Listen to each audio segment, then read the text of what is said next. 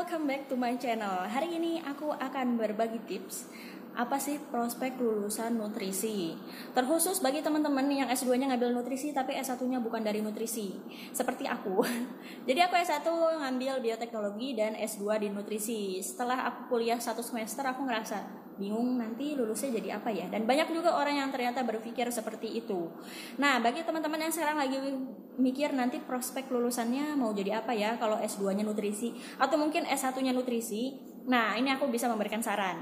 Kalau misalnya kamu S2-nya sudah nutrisi dan S1-nya linear, meskipun nggak sama persis sama-sama dari nutrisi, teman-teman bisa menjadi dosen di bidang nutrisi atau di bidang ya yang mepet-mepet dengan nutrisi ya jadi coba apply aja ke kampus-kampus. Kalau misalnya uh, aku apply ke kampus-kampus besar kok nggak keterima coba mulai dari kampus-kampus swasta atau kampus-kampus kecil. Ya ini bukan masalah. Aku ideal bukannya aku maunya di sini. Tapi kita coba realistis ya. Apalagi kalau misalnya kita nggak punya pengalaman kerja sebelumnya nggak punya publikasi yang wah nggak punya afiliasi dan lain sebagainya teman-teman harus bersedia memulai dari bawah.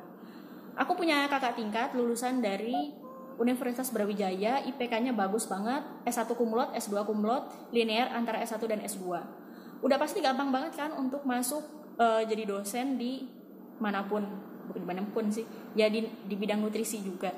Tapi dia cuma mau jadi dosen di Universitas Brawijaya. Nggak ada yang salah sih dengan itu. Cuma uh, untuk seleksi dosen yang langsung jadi PNS waktu itu di Universitas Brawijaya kuotanya cuma satu orang dan ada 30 orang yang bersaing untuk menjadi dosen di Universitas Brawijaya. Tahun pertama dia nggak lolos. Oke tahun depan aku akan nyoba lagi CPNS nggak lolos lagi. Tahun depannya nyoba lagi CPNS terus kayak gitu. Terserah sih kalau kamu memang uh, aku ini pokoknya impianku aku nggak mau menurunkan standarku silahkan aja. Tapi kalau bagi aku sendiri yang sudah mencoba seperti itu itu nggak ngaruh. Jadi aku mikir mending kita mencoba di tempat yang lain.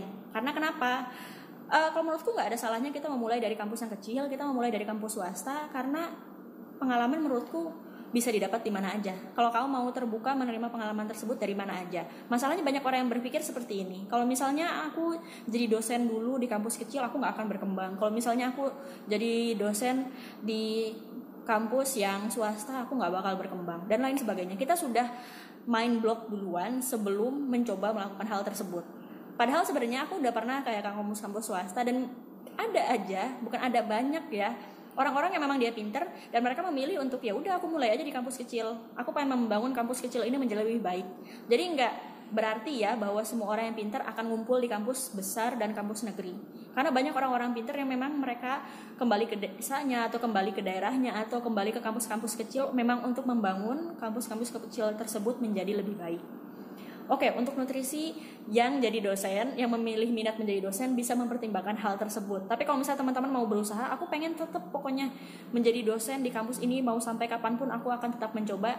Silahkan, itu adalah keputusan teman-teman sendiri. Oke, okay, yang kedua, apalagi yang bisa dilakukan kalau menjadi lulusan nutrisi? Nah, teman-teman bisa menjadi peneliti uh, teman-teman bisa menjadi peneliti di LIPI, Balitkabi, dan lain sebagainya. Jadi kalau misalnya setelah lulus S2 atau misalnya minimal sudah sidang, maka teman-teman akan bisa dapat SKL kan, meskipun belum dapat ijazah. Nah, SKL tersebut bisa teman-teman pakai untuk daftar kerja ke mana-mana sambil menunggu wisuda atau misalnya sambil menunggu yudisium.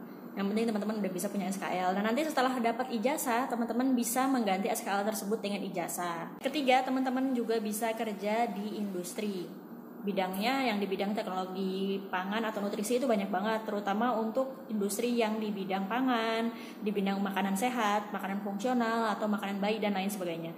Pokoknya industri-industri yang membutuhkan uh, nutrisi atau ahli pangan itu banyak banget. Apalagi kalau misalnya teman-teman S1-nya itu teknologi pangan kemudian lanjut S2-nya nutrisi itu sangat bisa bekerja di mana-mana karena lowongan pekerjaannya juga banyak. Oke yang terakhir teman-teman bisa bisnis pangan. Soalnya gini, kalau misalnya teman-teman berharap pengen jadi nutrisionis, nanti lulus dari nutrisi pengen menjadi pengen bisa sumpah nutrisionis nih, terus udah itu jadi nutrisionis di industri, mohon maaf nggak bisa karena kalau misalnya mau pengen jadi nutrisionis S1 dan S2-nya harus gizi, setelah itu baru profesi nutrisionis. Jadi kalau misalnya nggak bisa, teman-teman bisa mengambil bidang lain di industri. Kalau misalnya nggak mau juga, teman-teman bisa memulai bisnis sendiri. Enaknya kalau teman-teman memulai bisnis sendiri, teman-teman bisa melakukan uh, memilih bidang bisnis apa pun yang teman-teman mau yang sesuai dengan background maupun minat yang teman-teman suka. Misalnya di nutrisi kan minatnya ada banyak lagi ya bidangnya mau apa. Nah teman-teman bisa memilih sesuai dengan yang teman-teman mau terus sudah itu teman-teman bisa bentuk tim hire karyawan dan lain sebagainya tapi lagi-lagi kalau misalnya bisnis terlalu ribet karena harus hire karyawan ngurus manajemen dan lain sebagainya teman-teman bisa memulai self employee atau freelancer dulu karena setelah lulus S2 aku memulai dari freelance kerja part time dan lain sebagainya baru setelah itu memulai bisnis. Karena kalau tiba-tiba langsung mulai bisnis menurutku pribadi ya kita akan banyak missnya. Karena kita nggak pernah tahu gimana rasanya di bawah kerja jadi karyawan. Sehingga kita ketika kita hire karyawan kita nggak tahu gimana cara memperlakukan karyawan dengan baik Nah, salah satu caranya kalau menurutku yaitu dengan cara kita kerja ikut orang dulu. Jangan lupa klik subscribe dan turn on notification karena setelah ini aku akan upload video-video bermanfaat lainnya biar kamu juga nggak ketinggalan informasinya. Terima kasih.